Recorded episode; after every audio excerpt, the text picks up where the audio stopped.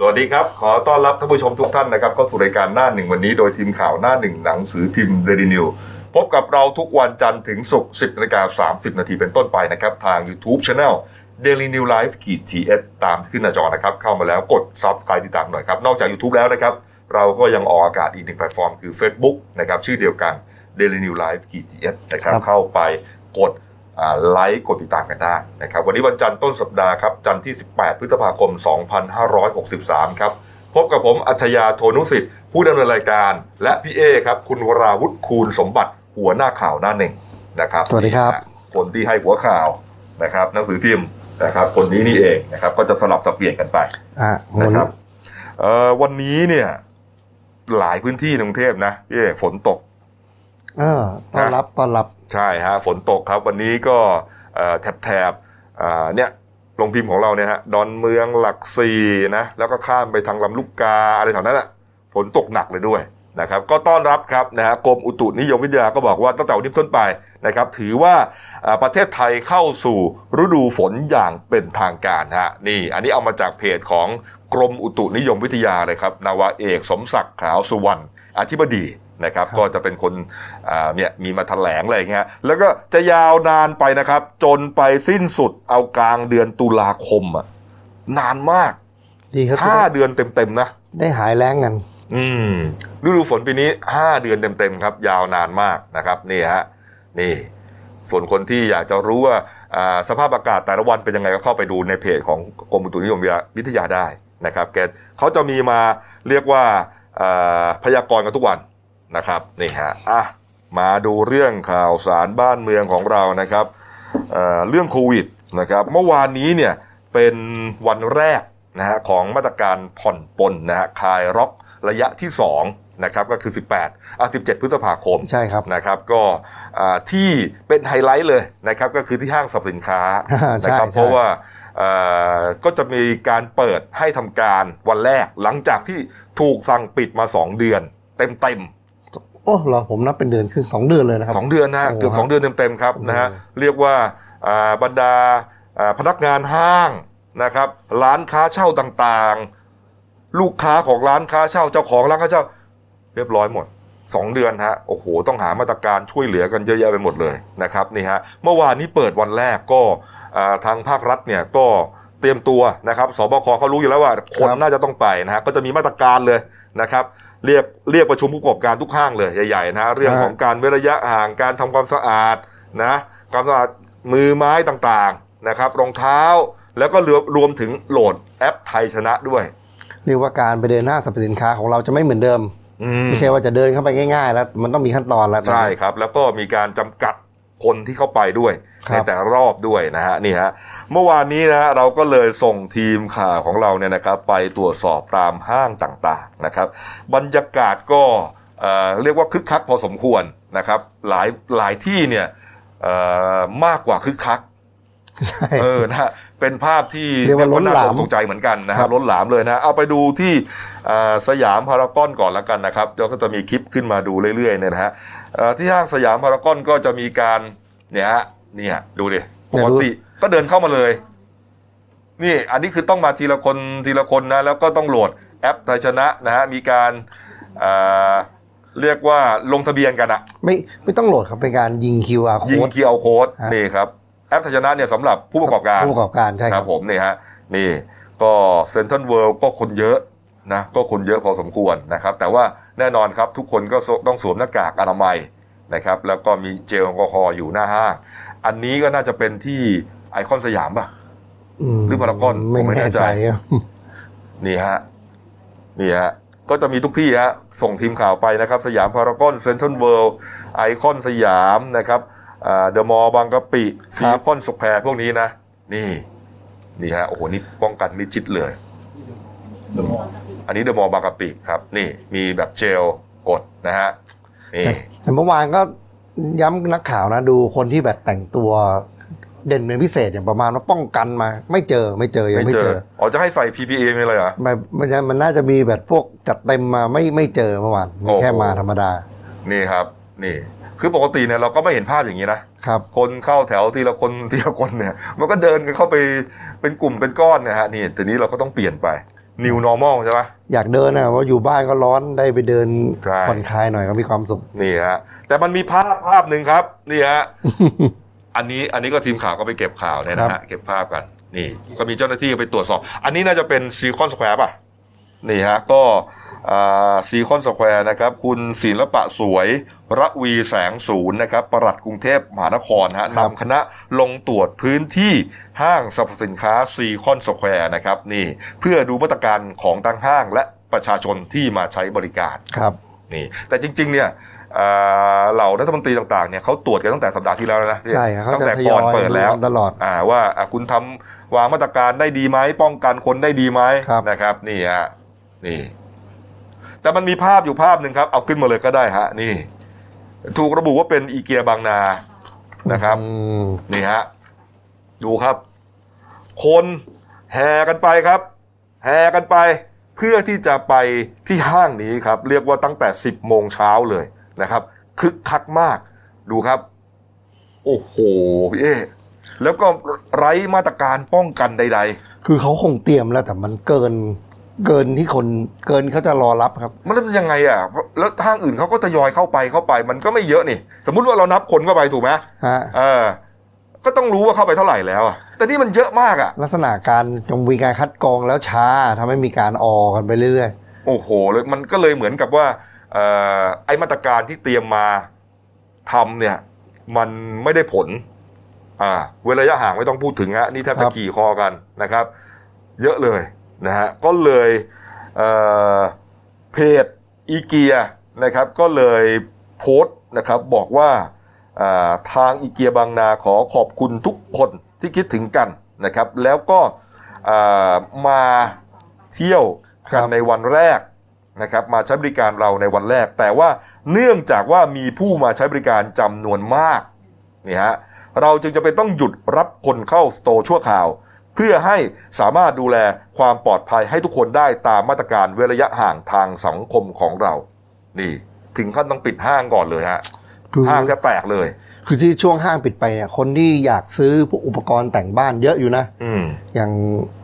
อย่างผมอย่างพยาผมเนี่ยหา ก็หาซื้อโต๊ะครับโต๊ะทำงานอืม ทุกที่ไม่มีปิดแล้วก็ต้องใช้เวลาส่ง 15 วันหนึ่งเดือน พอเปิดมานี่ก็โอ้โหถล่มลงไปเลย นั่นแหละ อะไรที่อยากได้เป็นไปได้ครับ จริง ๆ เนี่ยเราคือคือสบคเนี่ยต้องกำชับนะอย่าให้ห้างทุกห้างเนี่ยจัดโปรโมชั่นเด็ดขาดใช่เหมือนขาขาคือจะเหมือนกับว่าโอ้โหหยุดไปนานนะของบางอันเนี่ยมันก็เริ่มเสื่อมสภาพถูกไหมใช่ครับมันค้างอยู่เอ้ยเอามาเลหลังเว้ยเอามาลดสต็อกกัน อ่าเหลือสิบเปอร์เซ็นต์ยี่สิบเปอร์เซ็นต์เขาห้ามครับไม่ได้เลยป้องป้องกันให้คนไปรวมกันหมู่เอบ้านอเอาแล้วจะขายยังไงเนี่ย ก็ก็ต้องทยอยกันไปครับเอช่วงนี้อนะฮะ อะ นี่มีไวรัลหมายถึงว่าเป็นคลิปน่าสนใจนะครับ เป็นภาพน่าสนใจนะครับ มาจาก เอาเรามาจากเพจเอ่อ p o s i o f b i t นะครับ ก็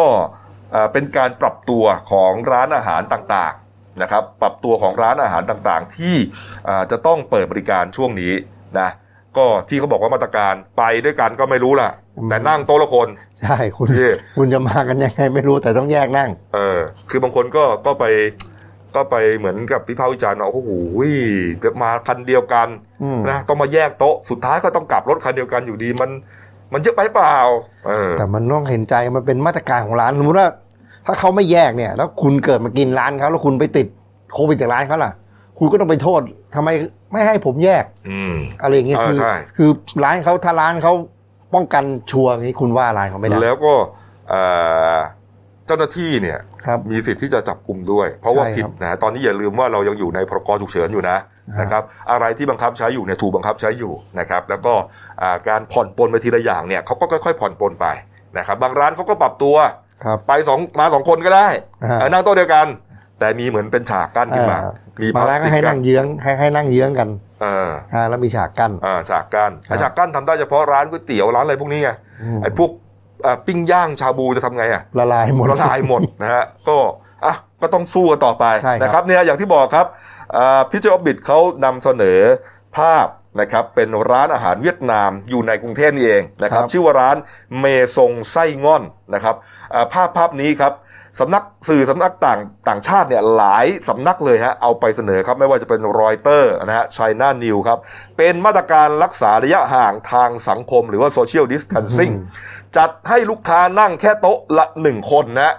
แต่ว่าทางร้านกลัวลูกว่าลูกค้าจะเหงาที่ต้องนั่งคนเดียวฮะก็เลยนำตุ๊กตาหมีแพนด้า นะครับที่เป็นตัวแทนของอาประเทศจีนครับอ่ารวมถึงอ่าเวียดนามเขาด้วยนะนะมาวางบนเก้าอี้แทนนะเหมือนกับว่าให้น้องน้องแพนด้าเนี่ยมานั่งเป็นเพื่อนด้วย นี่นี่ครับ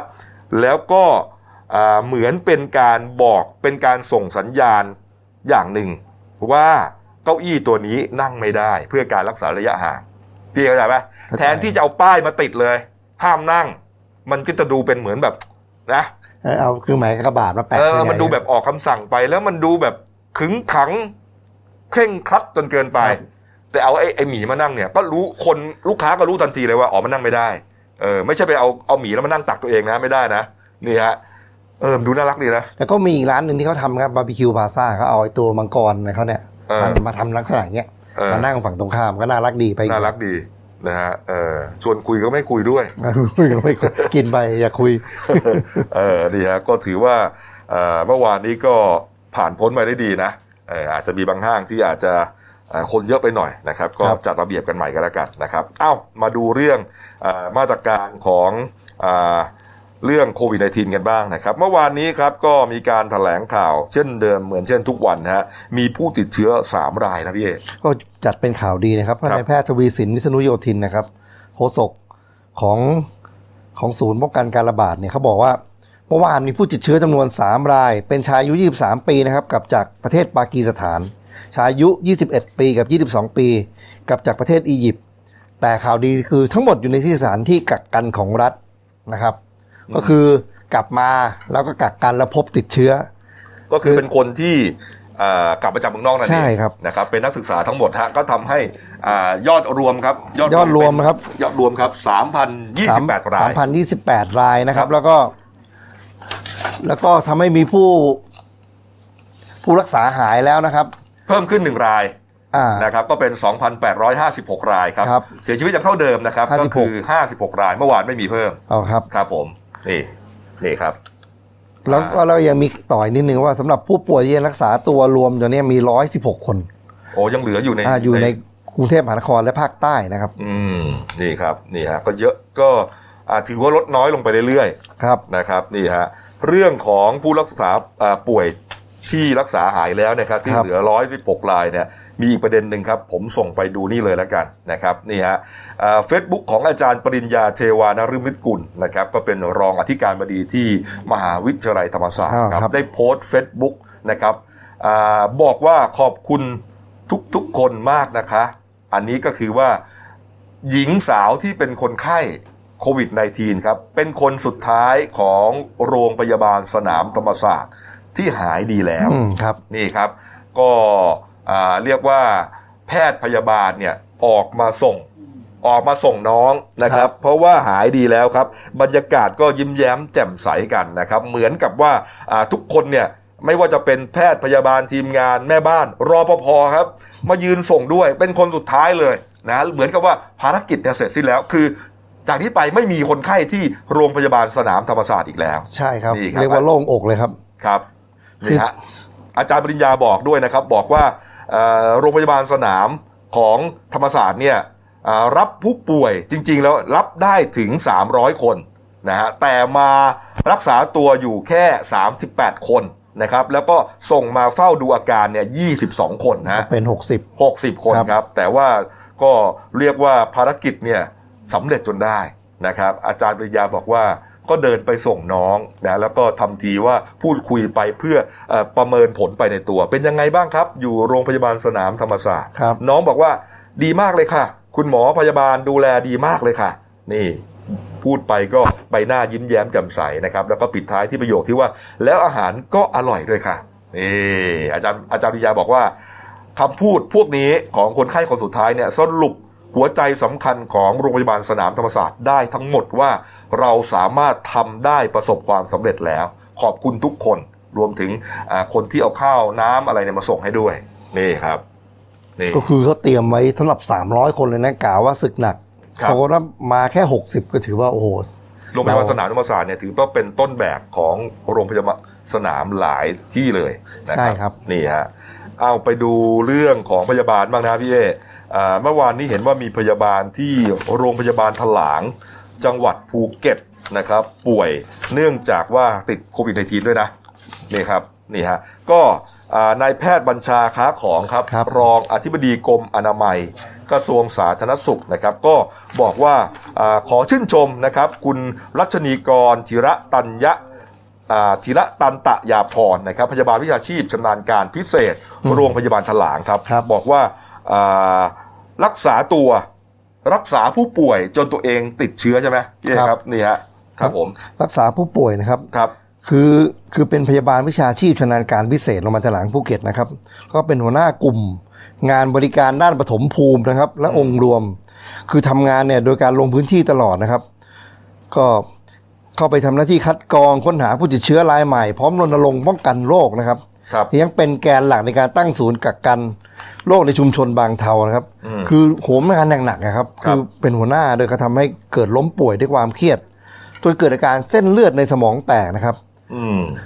โดยอาการปัจจุบันเนี่ยยังยังรักษาตัวอยู่และยังรู้สึกตัวดีแต่จะมีอาการปวดหัวอย่างหนักครับทำให้ถูกส่งตัวมารักษาที่กรุงเทพแล้ว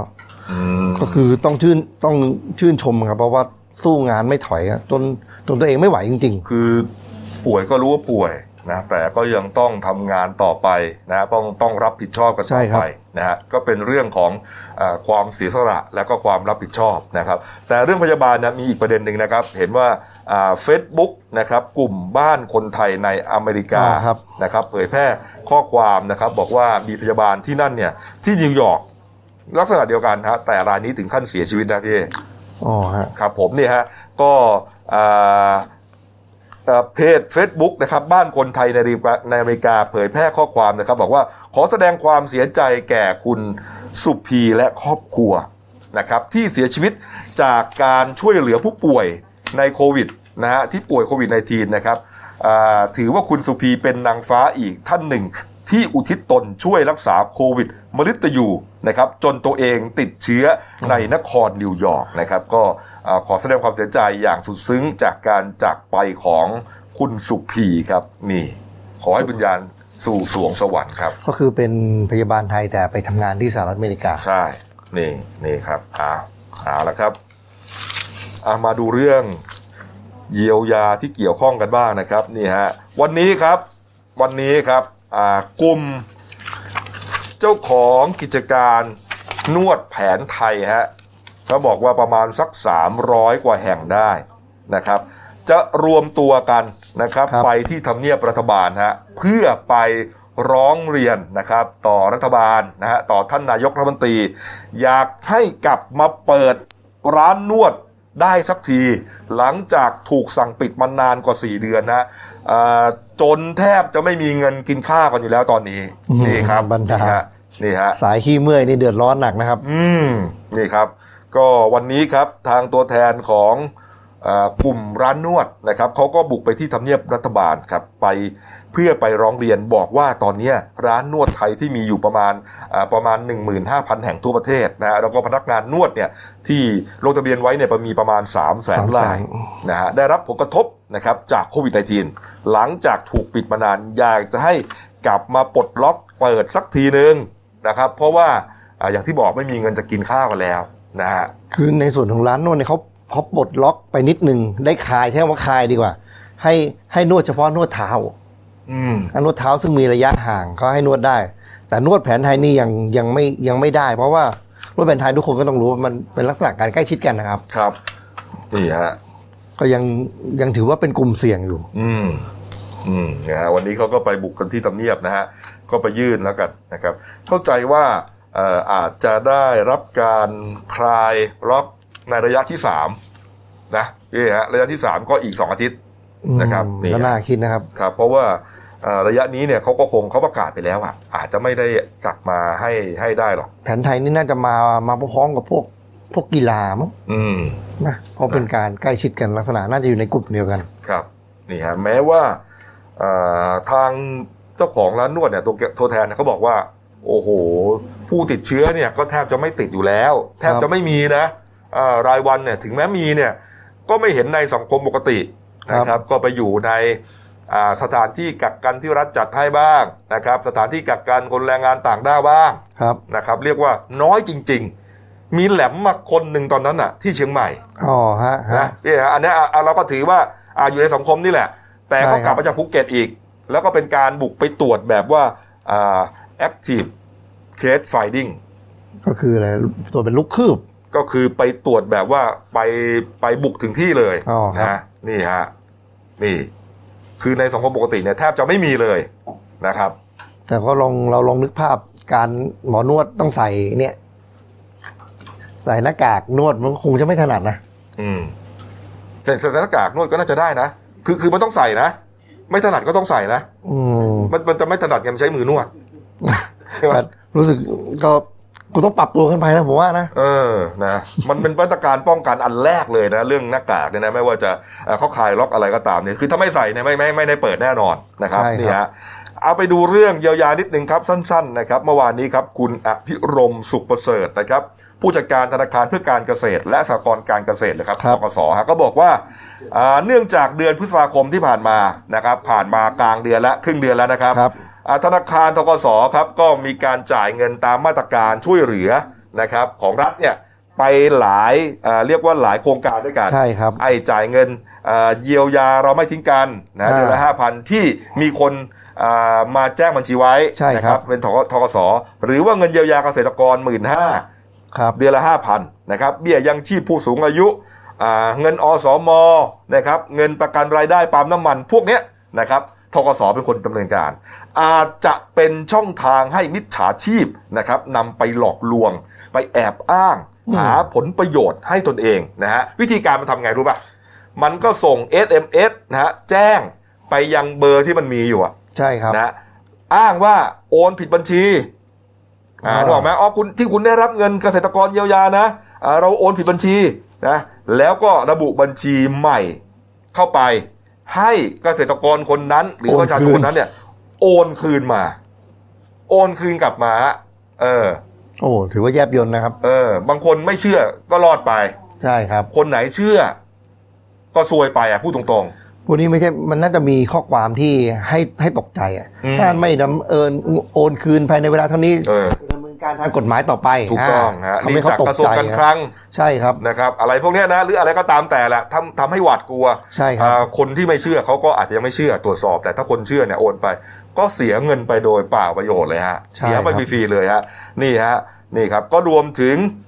อา นอกจากหลอกให้โอนเงินแล้วนะก็อาจจะมีถึงอาหลอกขอดูหมายเลขบัตรประชาชนนะครับหมายเลขบัญชีเงินฝากหรือว่ารหัส OTP นะที่ใช้ครั้งเดียวแล้วทิ้งเนี่ยนะอ๋อครับนี่รวมถึงขอรหัสบัตร ATM ด้วยมันคือคือคนมันจะโกงอะนะก็คือจะทำทุกอย่างนะครับทางทกสก็เลยบอกว่าขอแจ้งเตือน ทุกคนลูกค้าเกษตรกรประชาชนทั่วไปให้ระวังมิจฉาชีพให้ดี อย่าหลงเชื่อโอนเงินคืนไปเด็ดขาดธนาคารไม่มีนโยบายส่ง SMS ไปขอข้อมูลใด ๆ ทั้งสิ้น ไปเจอลักษณะอย่างนี้นะครับ ให้รีบโทรแจ้งธนาคาร หรือโทรมาสอบถามก่อนนะ0 2 5 5 5 1 5อะก็ขอไป0 2 5 5 5 0 5 5 5 นี่ ตลอด 24 ชั่วโมโทงรได้วย24 ชั่วโมงนะครับนะครับ นี่นี่ครับ แต่มันมันก็ยัง เขาก็มีการพูดเพิ่มเติมอีกนะครับ คือครับนายละวันแสงสนิทนะครับรวรนอ่ารวรวรนนะครับ แสงสนิท ผู้ในวยการสำนักงานเศรษฐกิจการคลังในฐานะโฆษกกระทรวงการคลังก็เปิดเผยว่า แนะนำประชาชนครับที่ยังมีปัญหากับการลงทะเบียน 5,000 บาทนี่ยังยังไม่จบนะไอ้5,000 บาทเนี่ยในกลุ่มที่มีชื่อบัญชีไม่ตรงกับการลงทะเบียน 1 ล้านรายใช่นะครับ และกลุ่มผู้ลงทะเบียนไม่สำเร็จเพราะข้อมูลไม่ตรงกับบัตรประชาชนอีก 1.7 ล้านรายเนี่ย และกลุ่มหัวหน้าครัวเรือนการเกษตรที่ได้รับสิทธิ์เงินคืนอีก 4.7 แสนรายนะครับ เขาบอกว่าไม่จำเป็นต้องเดินทาง ไปร้องเรียนที่ธนาคารกรุงไทย ธนาคารออมสินหรือธนาคารทกสนะครับ ภายในวันที่ 18 หรือ 29 พฤษภาคมนี้เพราะทางคลังเนี่ยเขาจะแก้ปัญหาให้โดยอัตโนมัติครับ คือคุณไม่คุณยังไม่ได้ตังค์คุณไม่จำเป็นต้องมาร้องเรียนนะครับเขาจะแก้ปัญหาให้เลยครับนะครับ แล้วก็เพื่อช่วยเพื่อเป็นการเพิ่มความสะดวกและลดความเสี่ยงจากการติดเชื้อโควิดนะครับอืมส่วนนะครับ ส่วนย้ำเลยคนที่ไม่เคยได้ลงทะเบียน 5,000 บาท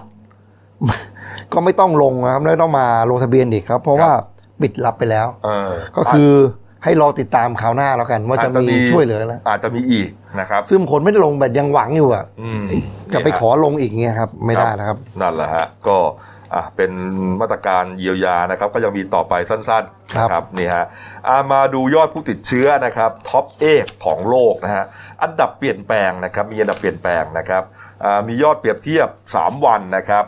ทางช่องขวามือคือวันศุกร์ที่ 15 นะครับครับแล้วซ้ายมือก็คือวันนี้ฮะจันทร์ที่ 18 นะครับสเปนนะฮะสเปนเนี่ยอ่าอิตาลีนะครับอันดับเนี่ยเปลี่ยนหลายอันนะอิตาลีเนี่ยอ่า ตกลงมานะครับทีแรกเนี่ยเป็นอันดับ 5 ตกลงมาเป็นอันดับที่6นะครับส่วนสเปนนะครับก็อันดับนะครับอ่าตกลงมาเหมือนกันนะครับบราซิลครับท่านผู้ชมฮะบราซิลแซง 2 อันดับเลยฮะแซงทั้งอิตาลีและสเปนขึ้นไปเป็นอันดับ 4 ครับนี่ฮะอืมอ่าบราซิลนะครับสามวันก่อนยังสองสองแสนสองพันคน นะครับวันนี้ขึ้นมา2องแสนสี่หมื่นคนฮะหมายความว่า 3 วัน2,000บราซิลติดไป 30,000 คนฮะอืมกลมๆนะครับ ไปดูที่สหรัฐอเมริกาครับ อันดับหนึ่งของโลกครับสามวันเท่านั้นครับสุกร์มาจันทร์สามวันครับอ่าอเมริกาครับ ติดเชื้อเพิ่มขึ้น70,000คนฮะเจ็ดหมื่นคนครับสามวันนะฮะแล้วก็ตายเพิ่มขึ้นสามพันเจ็ดร้อยคนนะฮะโอ้โหหนักมาก นี่ฮะรัสเซียก็ไม่ทิ้งกันนะฮะ รัสเซียก็สามวันติดเชื้อเพิ่มมาประมาณสักสามหมื่นคนได้ แต่แต่รัสเซียนี่เสียชีวิตน้อยนะครับ ครับ รัสเซียเสียชีวิตแค่ประมาณหลักพัน ใช่ครับสองพันสามมาสองพันหกนะครับ ตายเพิ่มมาสามร้อยคนได้นะครับอ่าอังกฤษนะสหสหราชอาณาจักรนะครับ อันดับที่สามนะครับ ก็ติดเชื้อเพิ่มประมาณหนึ่งหมื่นคนนะฮะ ตายเพิ่มหนึ่งพันหนึ่งร้อยคนนะแต่ผม เราเอาข้อมูลทางฝั่งยุโรปทางฝั่งอเมริกาเนี่ยครับมาเปิดเผยเนี่ยมาบอกให้เราให้ฟังเนี่ย ก็ยังหนักหนาอยู่นะพี่เอนะแต่แต่ขณะที่เราเนี่ยเอาประเทศไทยประเทศเดียวนะไม่ใช่เอเชียนะครับเอเชียบ้านอื่นเขาก็หนักกันอยู่นะครับกลับมาระบาดรอบสองเนี่ยของเราเนี่ยเรียกว่านับถอยหลังจะปลดล็อกอะครับใช่ไหมเอ่อเข้าสู่ระยะสองเดี๋ยวอีกสอีกสองสัปดาห์ก็ระยะสามอีกสองสัปดาห์ระยะสี่คือสองเดือนเนี่ยอาจจะเกลี้ยงเลย นะน้องๆหนูๆนักเรียนก็เตรียมที่จะไปเรียนหนังสือครับทุกอย่างค่อยๆกลับมาครับเออนี่อันนี้คือความแตกต่างนะครับที่เอ่อมันเกิดขึ้นนะฮะในโลกใบนี้แต่นะครับแต่ก็มีบางประเทศนะครับ ก็ก็เรียกว่าเจ๊งเป็นเจ๊งนะครับโดยอิตาลีเนี่ยอืมเขาเตรียมแล้วนะครับครัจะบเปิดให้นักท่องเที่ยวจากยุโรปด้วยกันนะครับเยนัดเน้นย้ำนะครับ ยุโรปด้วยกันเดินทางเข้ามาท่องเที่ยวอ้าวตั้งแต่วันที่ 3 มิถุนายนนี้นะครับครับและจะไม่มีการกักตัว 14 วัน อิตาลีเปิดเลย คือเขามองว่าเขามองว่ามันมันจะเสียการปิดไปเลย มันจะเสียหายต่อเศรษฐกิจมากกว่าเลย เลยเลยคิดจะ เรียกว่าวัดดวงใช้คำนี้ได้ไหมที่พี่บอกว่าเป็นเอ่อเจ๊งมันเจ๊งตายเป็นตายเจ๊งเป็นเจ๊งครับมึงแม่ก็เตรียมตัวเจ๊งเตรียมตัวตายได้ฮะขออภัยนะคือเพราะว่ามันแล้วแล้วยังไงอะ แล้วใครจะไปเที่ยวอะเขาผมอาจสงสัยยังเลยเนี่ยพวกนี้เขาเขาดูจาก จากยอดรวมประชากรนะครับ เพราะว่าอืมจำนวนคนติดคนตาย ถ้าเทียบกับคนทั้งโลกเนี่ยถือว่าเป็นเปอร์เซ็นต์ที่น้อยมาก เพราะเขาน่าจะคิดลักษณะนี้นะครับโอ้โหถ้าคิดแบบเป็นนักสถิติอย่างนี้ก็ลำบากอะอืมนะแล้วไม่นึกถึงเอ่อคนที่ตายไปอะคนที่ตายไปคนหนึ่งมันไม่ได้นกใช่กานี่หว่าใช่ไหมพี่เอ๊ถ้ามองอีกมุมหนึ่งอะ แล้วก็ไม่ใช่ ไม่ใช่ตัวใครตัวมันเนี่ยคนตายไปคนหนึ่งมันมีคนเสียใจอีกเท่าไหร่อะ ถูกไหมฮะญาติพี่น้องลูกเมีย ใช่คุณเออเขาพูมัดนถูมันกมันก็คนละแบบคือถ้าคิดตามสถิติเนี่ยเอาก็ใช่นะเทียบอัตราส่วนก็ไม่ได้หรอก คนบนโลกนี้มีตั้งเท่าไหร่อะเท่าไหร่ฮะเจ็ดพันล้านเหรอหรือเท่าไหร่ผมขออภัยนะถ้าตัวเลขไม่ใช่ตประมาณนเจ็ดพันล้านเอนะอครับเออคือใช่ฮะตายไปไม่เท่าไหร่อะแต่ว่าไอ้คนที่ตายไปคนหนึ่งเนี่ยมันมันส่งผลกระทบต่อคนที่อยู่ข้างหลังเยอะนะฮะอะว่าถึงรวมโลกมาดูเลยครับอายอดผู้ติดเชื้อทั้งโลกนะครับ เมื่อวันศุกร์ก็ยังอยู่ที่ 4 ล้าน4นะครับกลมๆนะฮะอ่า วันนี้นะครับเพิ่มมาเป็น 4 ล้าน 7 ก็ตีซะว่าขึ้นมาประมาณ 3 0 0แสนคนได้ เกือบ 3 0 0แสนคนก็แล้วกันนะฮะเยอะมาก ตายนะครับ3 2 0 0 0 0ครับเมื่อวันศุกร์ฮะวันนี้ขึ้นมา 3 1 5 0 0 0 ตายเพิ่มมา 13,000 คนนี่ยอดรวมทั้งโลกอืมอ้าวเอาละครับ อ้าวมาดูอีกเรื่องหนึ่งครับ น้องๆหนูๆที่เอ่อจริงๆเนี่ยเมื่อวันศุกร์หรือวันนี้เนี่ยโรงเรียนเนี่ยถ้าไม่มีปัญหาเรื่องโควิด -19 เนี่ยก็ต้องเปิดเรียนแล้วนะครับโอ้โหเออเปิดก่อนแล้วมั้งครับสิบห้าประมาณเนี้ยสิบใช่ห้าคสิรับบแปดประมาณเนี้ยนะครัฮะบแต่ก็เลื่อนไปวันที่หนึ่งกรกฎาคมนะครับ ทีนี้เอ่อเมื่อเลื่อนไปแล้วเนี่ยทางกระทรวงศึกษาธิการเขาก็เลยออกนโยบายว่าให้น้องๆหนูๆนักเรียนนะครับตั้งแต่อนุบาลประถมมัธยมนะฮะ เรียนกันทางออนไลน์นะครับเรียนกันทางออนไลน์ก็อ่าก็เรียนกันทางออนไลน์ก็จะต้องมีอุปกรณ์ต่างๆนะครับไม่ว่าจะเป็นอ่าคอมพิวเตอร์โน้ตบุ๊กนะครับหรือว่าบางคนก็มี iPad นะอืมมีไอ้พวกนี้แล้วก็ยังไม่พอนะฮะก็ต้องมีสัญญาณอินเทอร์เน็ตด้วยใช่นะครับก็ต้องที่บ้านติดเราเตอร์ด้วย ต้องมีอินเทอร์เน็ตด้วยอ่าต้องมีอินเทอร์เน็ตด้วยอินเทอร์เน็ตก็เป็นรายเดือนกันไปอะไรกันไปนะอ่าทีนี้ปัญหามันก็คือว่าไม่ได้มีทุกบ้าน ที่เขามีอุปกรณ์พวกนี้ใช่ครับนะครับ บางคนคือคืออะคนทำงานในเมืองในกรุงเทพมหานครส่วนใหญ่ก็จะมีกันอ่าไม่ได้รู้สึกว่ามันเป็นอะไรนะฮะอ้าวอ้าวก็มีก็เรียนอะก็ว่ากันไปแต่ว่าคนที่อ่าเขาอยู่ต่างจังหวัดนะฮะหรืออยู่บ้านนอกนะอยู่ในที่ห่างไกลชนบทเนี่ยใช่ครับเขาไม่มีฮะเขาลำบากนะครับ แล้วการประกาศอันนี้เนี่ยมันใช้บังคับกับเด็กทั้งประเทศไง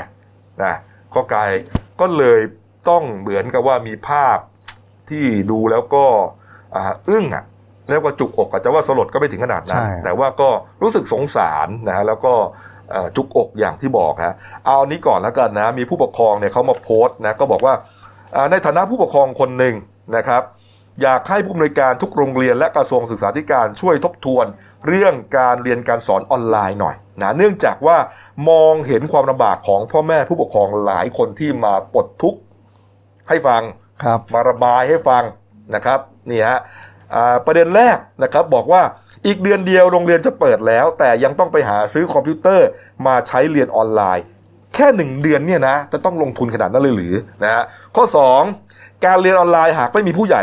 นั่งอยู่ใกล้ๆ คิดว่าเด็กจะไม่เปิดไปอย่างอื่นเหรอ ไม่มีทาง เออ จะไม่ไปดู YouTube ไปเล่นเกมเหรอ นี่ ทุกคิดว่าเด็กๆ ทุกคนจะตั้งใจเรียนเหรอ แล้วถ้าให้พ่อแม่ผู้ปกครองอ่ามานั่งเฝ้าเนี่ย ผู้ปกครองจะเอาเวลาไหนไปทำงานหาเงินมาผ่อนคอมพิวเตอร์นี่ฮะนี่ฮะข้อสามนี่ฮะเอ่อในเด็กเล็กนะครับ เช่นอนุบาลหนึ่งถึงสามเนี่ย สมควรแล้วเหรอที่ให้เด็กมานั่งหน้าจอนานๆเขาบอกจะส่งผลเสียทั้งท่านสายตาสมาธิ เพราะเด็กเนี่ยเด็กยังเล็กและไม่มากพอที่จะนั่งฟังอดทนจนจบนะครับใช่แล้วข้อสี่ผู้ปกครองจ่ายเงินค่าเทอมแล้ว แต่ต้องมานั่งสอนลูกตัวเองอีก เออ คือค่าเทอมเนี่ยจ่ายมาแล้ว แต่เวลา มันสอนออนไลน์นี่ก็เด็กนั่งดูผู้ปกครองก็ต้องมานั่งสอนนั่งอบรมเด็กด้วย แล้วก็แล้วก็ไม่มีทางที่จะปล่อยลูกนั่งดูได้เองอะฮะถูกไหมใช่ครับเออแล้วเขาเขามองว่าเด็กนักเรียนเนี่ยตั้งแต่มเอ่ออนุบาลแล้วก็เด็กเล็กเนี่ยปหนึ่งปสองปสามประมาณเนี้ยเรียนกับคุณครูเนี่ยจะดีกว่านะเพราะคุณครูเขาจะมีการสอนเรื่องระเบียบวินัยอะไรต่างๆโอ้ด้วยเรียนในห้องยังคุยกันแซดไปหมดเออเรียนออนไลน์คงไม่เหลือแล้วครับ ใช่ฮะนี่ฮะเออฮะนะฮะ ที่บ้านผมก็เตรียมแล้วนะฮะสงสัยต้องเรียนรอบค่ำเพราะว่าเก้าโมงยังไม่ตื่นเลย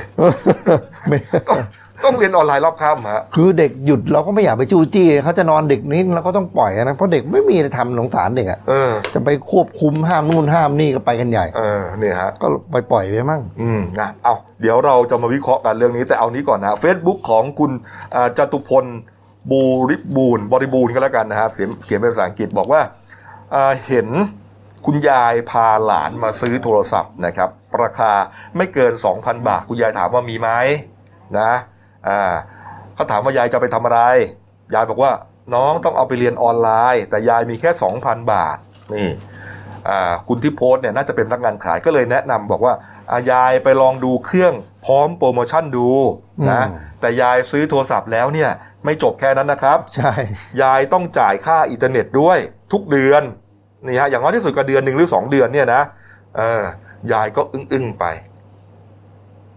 นี่ฮะเขาก็เห็นแล้วก็สงสารน่ะ คือบอกว่าเออมันแต่ละบ้านเนี่ยมันเศรไม่ษฐกิจมันไม่เท่ากัน ฐานะมันไม่เท่ากันใช่ครับนี่ฮะอย่างที่บอกนะ นี่ฮะอ่าอีกภาพหนึ่งฮะอันนี้ก็อันนี้ก็น่าสงสารเพิ่มขึ้นอีก บางคนเนี่ยน้ำตาซึมเลยนะ เห็นภาพนี้นะ นี่ฮะ หนูน้อยคนหนึ่งเดินเข้ามาในร้านโทรศัพท์มือถือพร้อมกับเงินที่ตัวเองเนี่ย แคะกระปุกออกมานะครับนะมาซื้อโทรศัพท์มือถือไปเรียนออนไลน์กับเพื่อนๆนี่อ่าเขาพนักงานถามเขาพนักงานเขาถามนะบอกว่าอ้าวหนูมาทำอะไรอ่าเด็กคนนี้บอกว่าอ่าหนูแค่กระปุกมาอยากจะซื้อคอมพิวเตอร์อ่าเขาถามว่าอ้าวจะไปเล่นเกมเหรอลูก เปล่าค่ะ หนูจะเอาไปเรียนออนไลน์กับเพื่อนๆค่ะ แล้วก็ค่อยๆจกเอาเหรียญสิบเหรียญบาทมาเพิ่มเติมฮะ นี่ พนักงานคนนี้บอกว่า โอ้โห เห็นแล้วใจสั่นเลย สงสารมาก อึ้งไปเลยฮะ นี่ ก็สะเทือนก็ อืมก็ลักษณะสะเทือนใจ คือเขาตั้งใจอะ เด็กเออ เด็กน้อยเขาอยากจะเรียนอะ เออบอกว่า แค่กระปุกอยากจะไปเรียนออนไลน์กับเพื่อนๆค่ะ นี่ฮะทำให้แฮชแท็ก เรียนออนไลน์ครับกลายเป็นแฮชแท็กอันดับ 2 เลยครับ ช่วงเอ่อสุดสัปดาห์ที่ผ่านมา ติดแฮชแท็กคือติดยอดนิยมของ Twitter เลยนะครับว่าอ่ามันมีผลกระทบกับเด็กทั่วประเทศขนาดไหนนะคครัรับบเอาละแต่ว่าอ่ามีอีกอันหนึ่งฮะมีอีกอันหนึ่งครับ เป็นเพจนะครับของอาบรรดาผู้ปกครองนะฮะเขาเขียนก่อนนะครับ เขียนก่อนนะฮะ เอ่อเกี่ยวกับเรื่องนี้แหละนะคครัรับบว่าความไม่เหมาะสมของนโยบายนี้เนี่ยมันส่งผลกระทบต่อเอ่อเด็กๆ แล้วก็ผู้ปกครองที่เขาอาจจะไม่มีไม่ไม่พร้อมพรั่งเนี่ยยังไงนะครับนี่ฮะอ่าก่อนนี้อ่านอย่างนี้ครับ นั่งเก้าอี้ในห้องแอร์ออกคำสั่งครูรอฟังทั้งประเทศเขตสยามเป็นคำสั่งรอมาตอท่องต้องทำตาม ไม่เคยถามความพร้อมของชุมชน เด็กต่างคนต่างถิ่นต่างพื้นที่ ท่านคิดว่ามีทีวีทุกแห่งหน ผู้ปกครองไม่มีแม้กระแสไฟ ลองออกจากห้องแอร์ที่ท่านนั่ง แล้วไปยังบ้านที่เด็กอยู่อาศัย บางครอบครัวยังไม่รู้จะกินอะไร แล้วจะให้เรียนออนไลน์ยังไงกัน นี่ฮะเขียนโดยอ่าครูป้อมพัทรการบัวเชยฮะนะครับก็แล้วคือก็คัดลอกโดยเพจครูน้อย ร้อยสเตตัสครับออนไลน์นี่ไม่ใช่เฉพาะผู้ปกครองนะครับอืมพวกพวกครูนี่ก็เดือดร้อนไม่แพ้กันนะครับอืมครูได้รับคำสั่งให้ต้องทำเรียกว่าทำทำบทการสอนในยอย่าง คนละอย่างน้อยยี่สิบสามที่บทนะครับ โอ้โหแล้วฮะเรียกว่าสนุกสนานกันทั้งทั้งครูและนักเรียนแหละครับเออครูนี่ต้องอดหลับอดนอนทำคลิปการสอนกันว่าฮะภรรยาพี่เอก็เป็นคุณครูใช่ไหมนั่นแหละครับ นั่งทำคลิปทั้งวันเลยครับ โอ้โหแล้วฮะ ถึงว่ารู้ข้อมูลนี้ดีนี่ฮะเออแต่รัฐบาลเขาก็แก้เกมนี่นะครับ คุณคุณกบเห็นครับว่ากระทรวงเขาบอกนี่มีช่อครังบผมทางเนี่ยอืมฮะเจอเลยฮะอ่าทางรัฐบาลการกระทรวงศึกษาธิการนะเขาก็ออกมาว่าไอ้เรื่องการเรียนออนไลน์มันจำเป็นต้องเรียนทางมือถือ ไม่จำเป็นต้องใช้โน้ตบุ๊กแท็บเล็ตอินเทอร์เน็ตอืมเขาก็บอกว่าเขาต้องเตรียมช่องทางเรียน6ช่องทางไว้แล้วนะครับครับ ก็คือคือหนึ่ง ทางทีวีดิจิตัลช่อง 37ถึง51 ท่านท่านที่ใช้ทีวีดิจิตัลที่ใช้เสาธรรมดาเนี่ยจะสังเกตว่าทีวีจะขึ้นมาว่าให้อัปเดต ถ้าเรากดไปปุ๊บ มันจะมันจะอัปเดตช่องช่องขึ้นมาเพิ่มให้นะครับหนึ่งนะครับ แล้วท่านที่มีกล่องท่านที่เป็นทีวีดาวเทียมนะครับ KU band นะครับ จานทึบจะมีช่องช่องเพิ่มขึ้นมาในกล่องเนี่ยร้อยแปดสิบหกถึงสองร้อยครับถ้าทีวีดาวเทียม C C แบนคือจานแบบโปร่งนะครับจานโปร่งนึกภาพ เป็นจานอะไรไอ้จานใหญ่ๆใสๆจานดาวรุ่นแรกๆใหญ่ๆใสๆนะครับอันนั้นจะอ่าโปร่งอ่าเป็นจานเขาเรียกจานโปร่งครับครับ จะเพิ่มช่องมา 337 337 ถึง 351อืมแล้วก็มีทางมีทางเว็บไซต์ช่องหนึ่งอันนี้ ซึ่งคนที่ไม่มีอินเทอร์เน็ตก็ไม่เป็นไร ก็คือทาง w w w dltv ac th นะครับ แล้วก็ทางโมบายมือผ่านทางมือถือแอปพลิเคชัน DLTV นะครับ YouTube ช่อง YouTube นะครับ DLTV 1 Channel จนถึง DLTV 15 Channel ซึ่งซึ่งประเด็นก็คือคนที่ไม่มีอืมไม่ไม่มีอินเทอร์เน็ตเนี่ยสามารถเรียนทางทีวีได้ ไม่จำเป็นต้องไปซื้อโทรศัพท์ แล้วก็ไม่จำเป็นต้องซื้ออินเทอร์เน็ตครับนะครับเนี่ยก็เป็น 6 ช่องทาง นะครับที่สามารถเข้าไปเรียนออนไลน์ได้นะครับ ก็ก็มีอันที่ 1 ที่ 2 ที่ 3 เนี่ย หรืออันที่ 1 นี่แหละที่อ่อน่าจะไม่ทำให้เดือดร้อนกันมากก็คือว่าทีวีดิจิตอลนะครับทีวีดิจิตอลก็คือทีวีที่เรามีอยู่ทั่วไปนะครับเนี่ยฮะช่อง 37 ถึง 51 นะลองเข้าไปดูนะครับนี่แหละเขาเรียนตามนี้เลยนะครับ เดี๋ยวเดี๋ยวไม่แน่วันนี้หรือพรุ่งนี้เนี่ยผมจะเอารายละเอียดมาอีกทีว่าอ่าแต่ละ แต่ละที่เนี่ยเขาเรียนกันยังไงอะแต่ละช่องเนี่ยเขาเรียนเขาเขาเรียนสอนนักเรียนระดับไหนนะครับแต่ปัญหาคือทีวีมันไม่ได้ดิจิตอลกันทั้งบ้านบางคนก็ใช้ทีวีรุ่นเก่าไอ้ที่เป็นจอตู้อย่างนั้นน่ะเหรอยังดูอยู่ใช่ไหมเขาไม่มีเงินเปลี่ยนนี่อืมคือตรงนี้ต้องใช้กล่องเออใช่ใช่พอมีกล่องเข้ามาอะ คุณมีกล่องไหม พอไม่มีกล่องก็เรียนไม่ได้อีกปัญหาก็เกิดอีกนะครับ เออนี่ฮะแล้วบางคนพ่อแม่ผู้ปกครองก็ฝากมานะไอการดูทีวีเนี่ย มันก็มีข้อเสียเหมือนกันนะครับ เด็กบางคนเนี่ย ถ้าฟังครูไม่ทัน ถามครูก็ไม่ได้ เพราะว่าครูอยู่ในจอไงอืมแล้วครูก็สอนพูดไปกินขนมดีกว่าเออพอพอพอพอฟังไม่รู้เรื่องแล้วไม่เอาดีกว่าอืมนะเออกินขนมดีกว่าอืม เออวิ่งไปเยี่ยวดีกว่า ทั้งๆที่ไม่ปวดอะไรเงี้ยไม่ต้องขออนุญาตด้วยเออเด็กมันเด็กมันจะซนนะนะนี่ฮะก็ทำให้การเรียนของเด็กเนี่ยมันก็ก็อาจจะไม่ได้ผลนะเด็กเล็กก็นึกภาพเด็กโตออกเลยในในมือมือก็ต้องถือโทรศัพท์มือถืออืมนั่งดู YouTube อะไรของมันไปเรื่อยเปื่อยอืมอืมหูก็ฟังครูอืมคงน่าจะผ่านน่าจะหูซ้ายจะรู้หูหวาหมดแล้วครับเอาเอาละครับ เอาไปดูเรื่องการเมืองหน่อยนะ เอาสั้น ๆ มีประเด็นสองประเด็นนะครับ เมื่อวานนี้ครับคุณณฤมลพินโยสินวัฒน์นะครับโฆษกประจำสำนักนายกรัฐมนตรีฮะก็ชี้แจงกรณีฝ่ายค้านเนี่ยเรียกร้องให้รัฐบาลเนี่ยยกเลิกการบังคับใช้พรกฉุกเฉินเสียทีนะครับนี่ฮะโอ้เปิดประกาศใช้มานานเนี่ยมีนัยยะอะไรหรือเปล่านะมีนัยยะทางการเมืองหรือเปล่านะทำไมใช้นานเหลือเกินนะครับนี่ฮะคุณนรุมนก็บอกว่า ท่านนายกครับพลเอกประยุทธ์จันทร์โอชานะครับได้ประชุมอะประชุมฝ่ายที่เกี่ยวข้อง เพื่อประเมินสถานการณ์ตลอดเวลานะครับครับว่าจะเลิกอย่างไรไม่เลิกอย่างไรนะแต่จากรายงานจำนวนผู้ติดเชื้อโควิด -19 พบว่าตัวเลขเนี่ยมีความผันผวนอยู่ แม้ว่าบางวันเนี่ยจะไม่มีผู้ติดเชื้อเลยนะ แต่บางวันมันก็มีไงอ่าใช่ครับมันมีศูนย์อ่ามีคนหนึ่งสองคนอยู่อย่างเงี้ยนะ มันก็เลยผันผวน รัฐบาลเนี่ยต้องให้ สถานการณ์ผู้ติดเชื้อเนี่ยหยุดนิ่งจริง ๆ นี่ พูดอย่างนี้นะ ต้องไม่มีเลยจริง ๆ เนื่องจากต้องรักษาชีวิตประชาชนไว้ก่อนนะครับ การยกเลิกพรกฉุกเฉินในเวลานี้ ไม่สามารถดำเนินการได้ แต่เมื่อถึงเวลาและสถานการณ์การแพร่ระบาดสามารถควบคุมได้ดีขึ้น รัฐบาลก็พร้อมที่จะดำเนินการเพื่อพิจารณาต่อไป เอออ้าวแต่แต่ลองมาฟังมุมฝ่ายค้านบ้างนะครับอ่าเขาว่าไงอ่นายภูมิธรรมเวชยชัยนะครับ แกนนำพักเพื่อไทยนะครับครับเขาก็เขาก็ใช้งี้ว่าการยกเลิกการขอให้ยกเลิกการบังคับใช้พรกฉุกเฉินเนี่ยเนื่องจากตอนนี้ตัวเลขการระบาดของเชื้อโควิดเนี่ยอยู่ในเกณฑ์ควบคุมได้อืมประกอบกับมีพระราชบัญญัตินะครับ พรบโรคติดต่อ 2558 ที่สามารถควบคุมการระบาดได้และ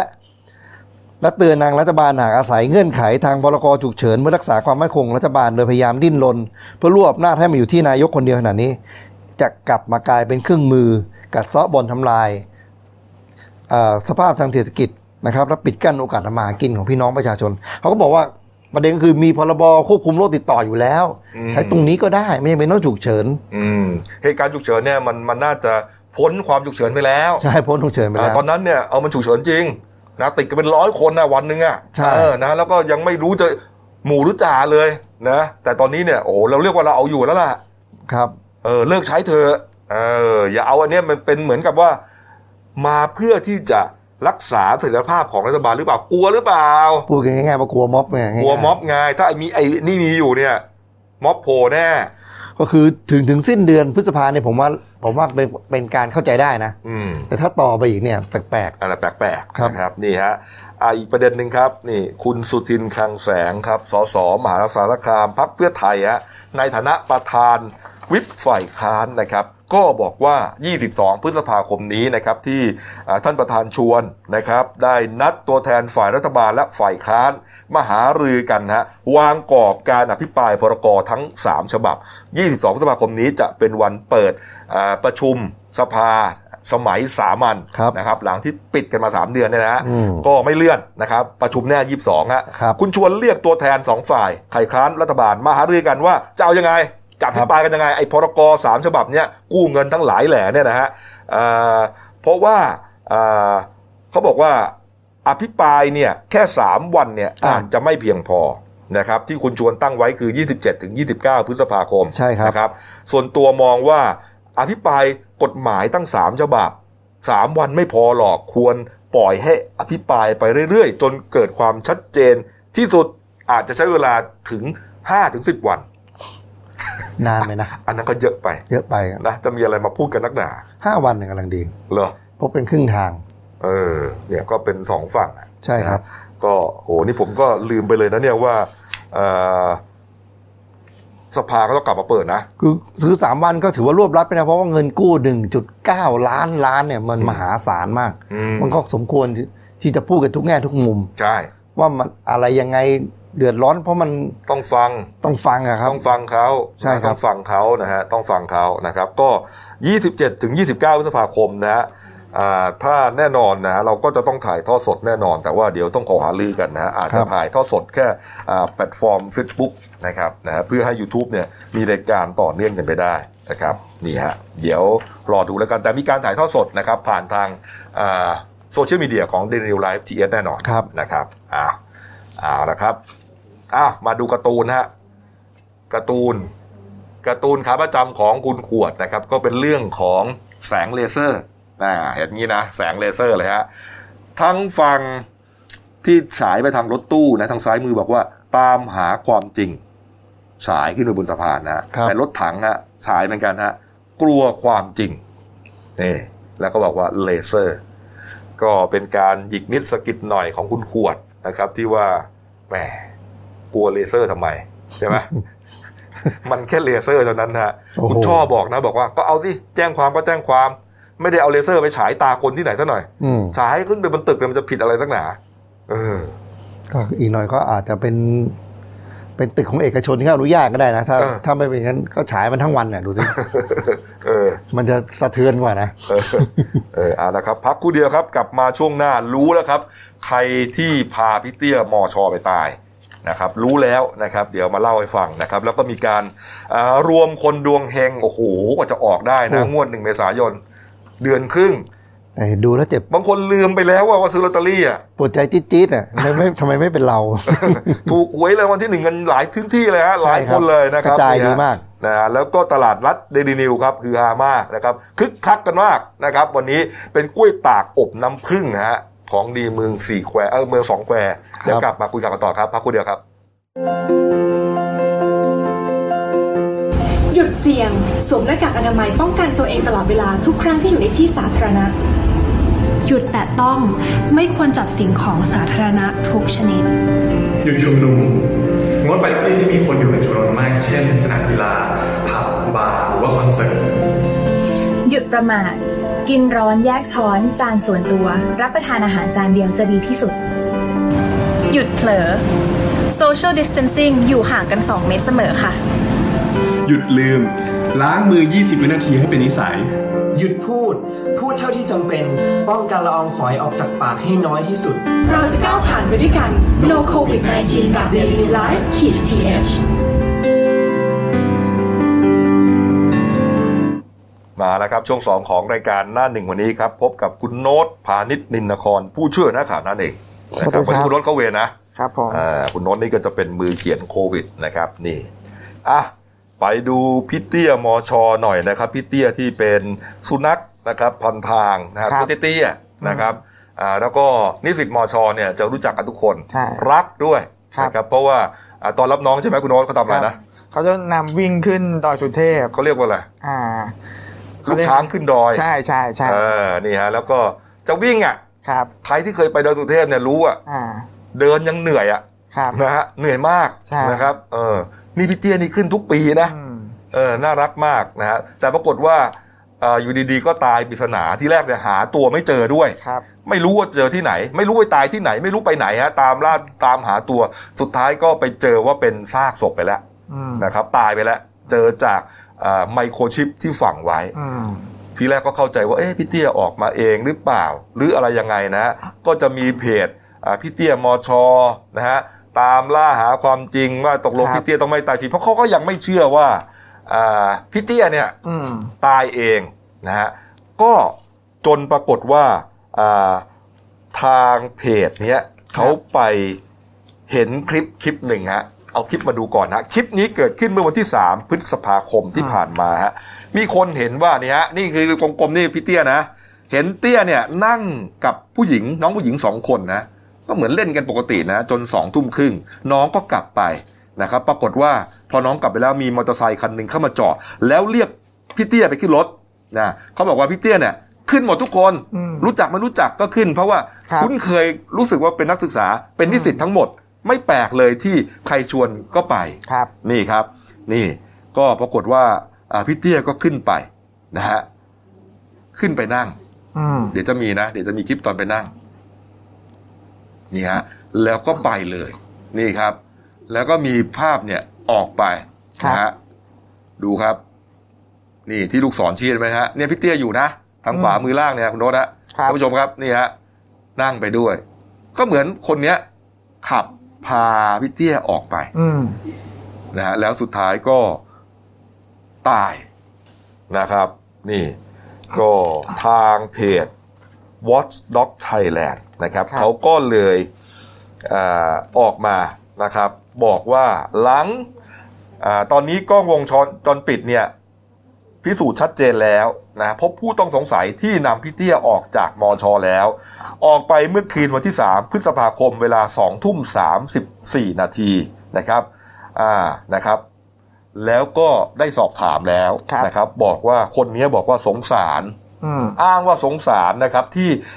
พี่เตี้ยเนี่ยไม่ได้ออกไปไหนเลยอืมจึงคิดจะพาไปเที่ยวครับนะฮะทางวอตด็อกไทยแลนด์ก็เลยบอกว่า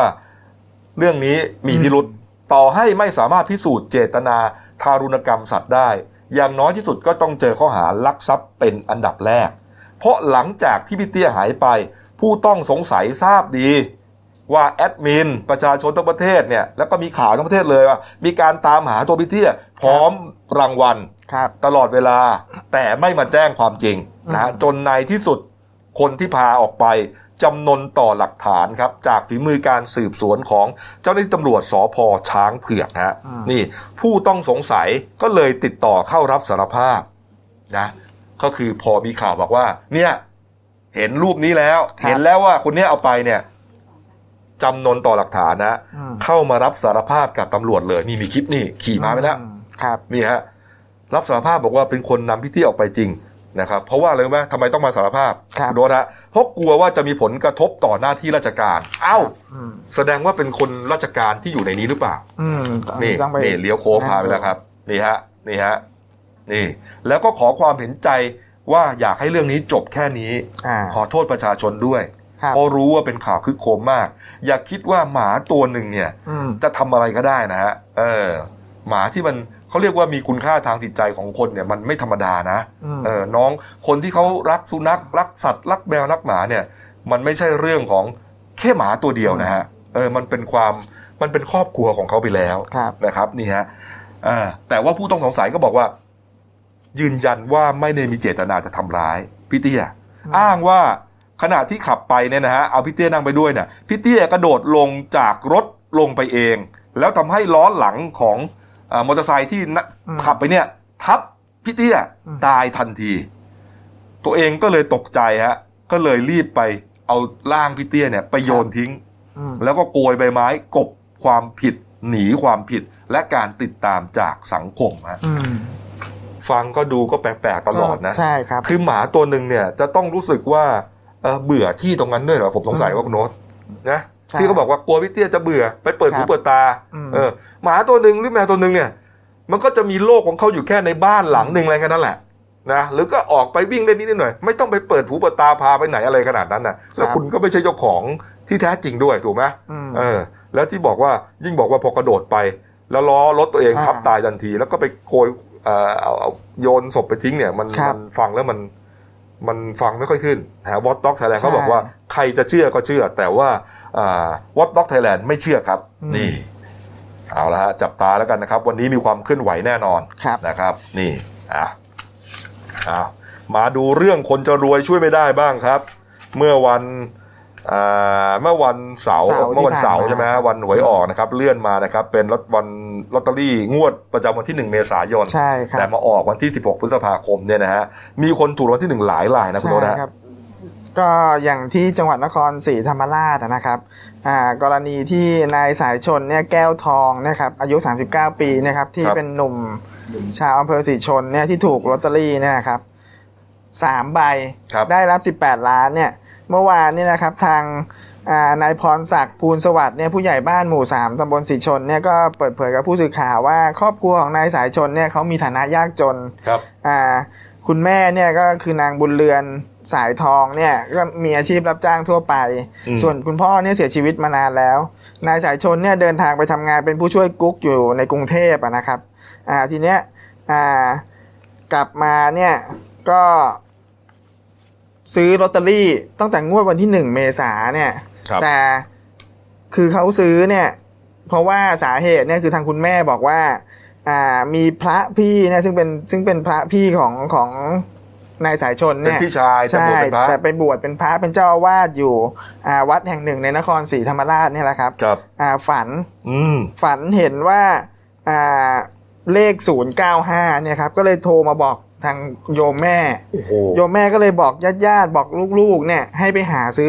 095 โอ้โหอ่าทีนี้นายสายชนเนี่ยก็ไปซื้อแล้วก็ถูก 18 ล้านส่วนญาติๆคนอื่นเนี่ยก็ถูกตามๆกัน แต่ว่าเขาไม่ได้รางวัลที่หนึ่งก็ซื้อแบบซื้อใต้ดินอะไรพวกเนี้ยครับผมใต้ดินอะไรพวกนี้คืออะไรใช่โน้ตก็คือซื้อใต้ดินนั่นเองใช่ถูกไปก็รับเออทรัพย์กันตามๆกันเออใช่ โอ้โห แล้วมันตรงๆเลยนะน่ะใช่ศูนย์เก้าห้าเออนี่เขาได้รางวัลที่หนึ่งเลย คุณสายชนใช่ไหมครับคุณสายชนที่รู้ว่าถูกเนี่ยอยู่กรุงเทพนะตอนนั้นอะใช่อ่าออยู่ยู่ที่ที่แสมดำแสมดำนะครับใช่ก็พอรู้ว่าถูกก็ไปลงประจำวันไว้ที่สอนอแสมดำครับครับ โอ้โหอืมครอบครัวยากจนด้วยนะใช่ดูฮะคือตอนนี้ช่วงโควิด เนี่ยอ่ามีเขาไม่มีเงินน่ะ จนถึงขนาดเอาโทรศัพท์เนี่ย ไปจำนำเพื่อซื้อนมให้ให้ลูกให้อะไรพวกนี้โโหกินครับด้วย ดูครับฮะผมนี่ฮะใช่นี่นี่ก็คือความเดือดร้อนอีกอันหนึ่งนะ ใช่ครับ ต้องเอาโทรศัพท์ไปจำนำจะได้สักเท่าไหร่เดียว ใช่ แล้วนี่ก็มาถูกหวยเป็นเศรษฐีในพริบตาโอ้โห ครับผม อะอีกคนหนึ่งครับ ที่ศรีสะเกดครับผครัมบ อันนี้ที่ทางทางภาคอีสาน อืม ก็มีอ่านางชาลินีนะครับ จันจำนงและนายวัฒนาเสร็จอาจเนี่ยสามีภรรยาเนี่ยที่เป็นทำสวนทุเรียนเนี่ยครับอ่าซื้อลอตเตอรี่ เก็บไว้หลายหลายใบ ครับ ตั้งแต่วันที่หนึ่งเมษาเนี่ย ครับ ก็เก็บไว้จนลืม อืม แล้วก็อยู่ดีเนี่ยพอมา หวยออกเนี่ยลอตเตอรี่ออกเนี่ยมาตรวจดูถูกรางวัลที่หนึ่งครับอ่าหนึ่งในใบที่เขาซื้อเนี่ยก็คือ หมายเลขเนี่ยนะครับอ่าลงท้ายด้วยศูนย์เก้าห้าเออหมายเลขเดียวกันนี่ศูแหนละย์ห้าหนึ่งศูนย์เก้าห้าเนี่ยแหละคครัรับบก็ถูกได้ไปสิบสองล้านอืมครับ ผม อันนี้คือเขาทำสวนทุเรียน แล้วก็ปกติเนี่ยเป็นคนชอบซื้อลอตเตอรี่อยู่แล้วเขาก็ซื้องวดแล้วชุดสองชุดอะไรประมาณเนี้ย ครับและงวดเนี้ยมันออกเว้นออกไปหลายงวดสามเขาก็ซื้องวดเก็บเก็บไว้อืมใช่จนเนี่ย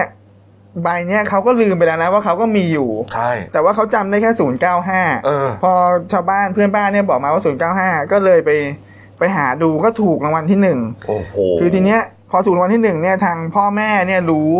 พ่อเนี่ยดีใจจนช็อก ต้องนำส่งโรงพยาบาลขุนหารครับ อ๋อมบางทีเนี่ยเรื่องพวกนี้เนี่ยใช่อย่างนี้ไปบอกนะอย่าเพิ่งไปบอกนะครับเอออมบอกว่า ถูกหวยก่อนก็พอ ค่อยๆ บอกใช่ทีละนิดทีละนิดนะครับที่ผมตกใจได้ อ๋อนี่เป็นเจ้าของเอ่ออะไรนะสวนทุเรียนภูเขาไฟใช่ไหมครับอืมโอ้ดังมากเลยที่ศรีสะเกดแล้วก็คือเขาก็บอกเนี่ยเขาโชคดีมากเลย เพราะว่าอ่าตอนนั้นเนี่ยเขาก็ไม่ได้สนใจก็ทิ้งทิ้งๆไว้อะไรมันเนี่ยโชคดีที่ไม่ได้ทิ้งทิ้งลงถังขยะไปเอาจะไปทิ้งทำไมใช่นะครับ เอาอีกที่หนึ่งครับ สาวโคราชก็ถูกเหมือนกันนะ ใช่ รัเงินเท่ากัน 12 ล้านบาทครับ ก็สองคู่เหมือนกัน ครับ อันนี้คือนางน้ำทิพย์บรรดาศักดิ์นะครับ อายุ 40 ปีอยู่ที่อ่าโนนสำราญแก้งสนามนางที่นครราชสีมา อันนี้นี่คือเขาอ่าเดินทางไปกำแพงเพชรไปเยี่ยมแม่สามีที่ป่วย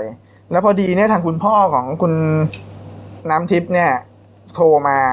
บอกให้หาซื้อเลขท้าย95ให้ อืมอ่าเขาก็เลยไปหาซื้อได้มาสองสองใบครับ ครับผมอันนี้ก็รับไป12ล้าน ส่วนที่โอ้โหสาเหตุที่ซื้อเนี่ย เพราะว่าคุณพ่อเนี่ย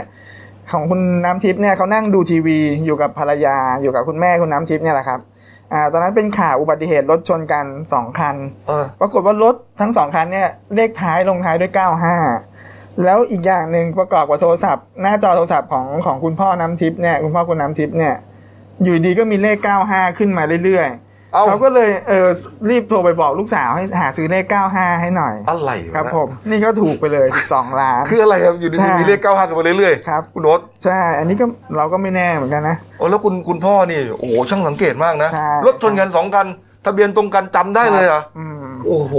ดูฮะอีกลายหนึ่งครับ นี่คุณยายนี่ใช่โอ้โหนี่น่ารักมากครับคุณโน้ตฮะอันนี้เป็นการแชร์มาจาก Facebook อะนะครับ อ่าก็มีคุณยายคนหนึ่งคือซื้อลอตเตอรี่ ปกติเนี่ยจะลุ้นแต่เลขท้ายสองตัวโอ้ดีใจจะร้องไห้ก็เลยฮะใช่ถามหลานเนี่ยแหละครับว่าเลขท้ายสองตัวเนี่ยออกอะไรอะไรมาเนี่ยอืมอ่าพอหลานบอกสองสองเนี่ยคุณยายเนี่ยซื้อลอตเตอรี่เลขท้ายเก้าห้ามา ก็เสียใจ ไม่ถูกไม่ถูกจะทิ้งเลยใช่จะทิ้ง ปรากฏว่าหลานเนี่ยเอาไปตรวจให้ ถูกรางวัลที่หนึ่งยายดีใจ ร้องไห้เลย ใช่ครับผมโอ้โหคุณยายเอ้ยนี่ฮะเขาบอกว่าเกือบจะทิ้งไปแล้วใช่นี่ โอ้โห สุดท้ายก็หลานบอกว่าถูกรางวัลที่หนึ่งครับ ไม่เชื่อหูตัวเองคอะรับนี่ฮะอันนี้รับสิบแปดล้าน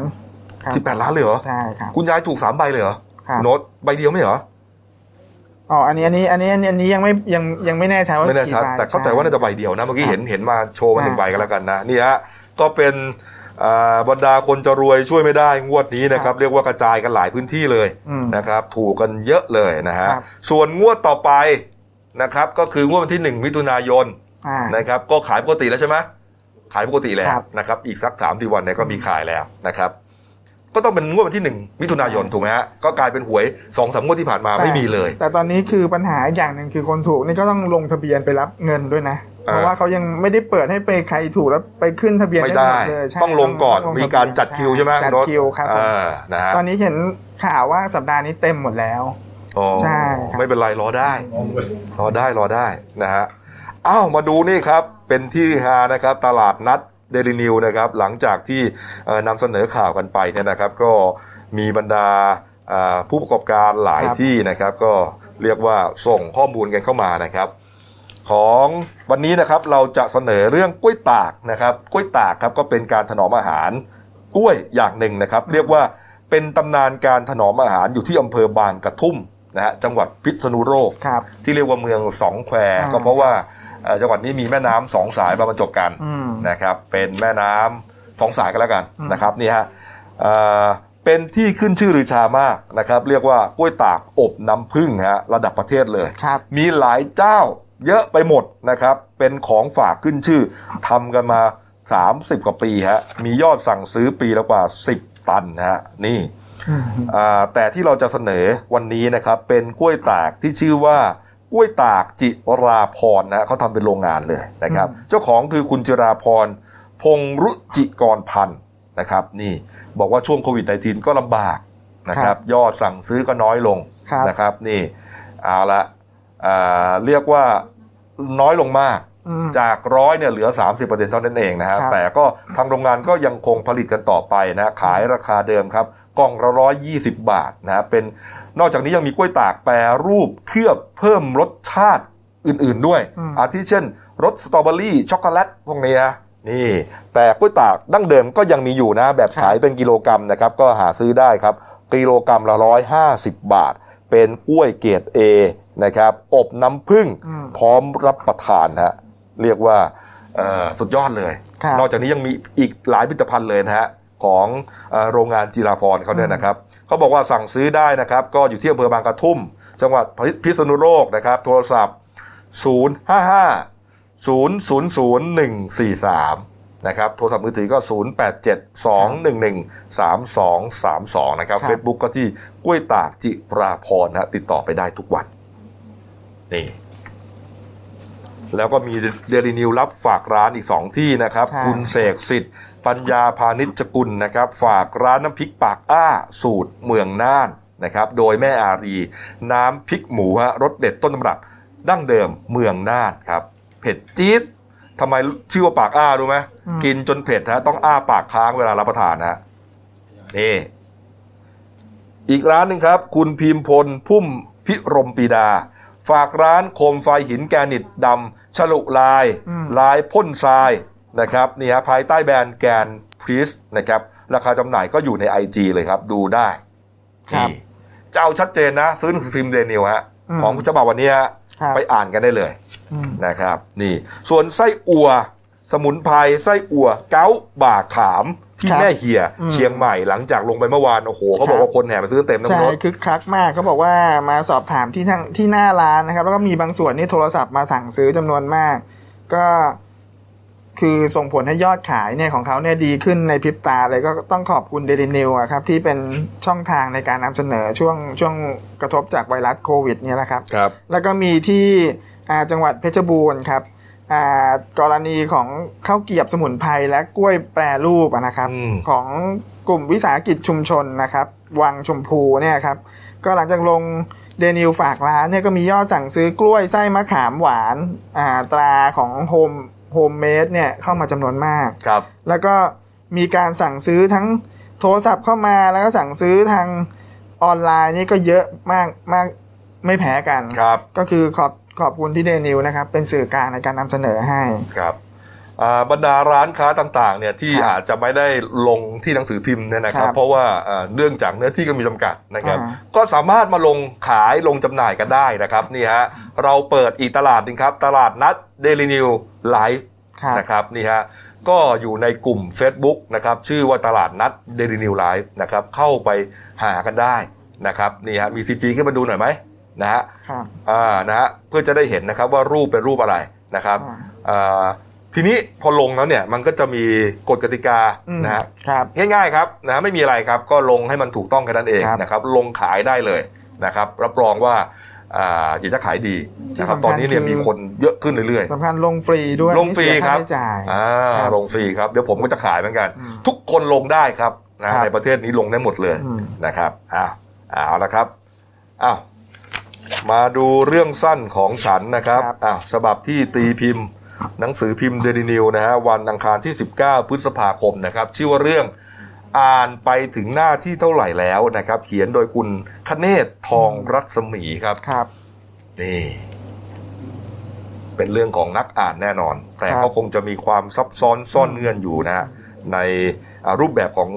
อาการเขียน เรื่องสั้นครับผมนะครับอ่านะครับฝากช่องเราด้วยครับ Daily New Life ขีดจีเอสนะครับเข้ามาแล้วกด Subscribe กดไลค์กดแชร์กดกระดิ่งแจ้งเตือนนะครับ มีรายการดี ๆ ทั้งวันและทุกวันนะฮะครับออกอากาศพร้อมกันสองแพลตฟอร์มครับ YouTube และ Facebook นะครับชื่อเดียวกันครับ Daily New Life ขีดจีเอสนะครับเอาละครับวันนี้หมดเวลานะครับลาไปก่อนครับ สวัสดีครับ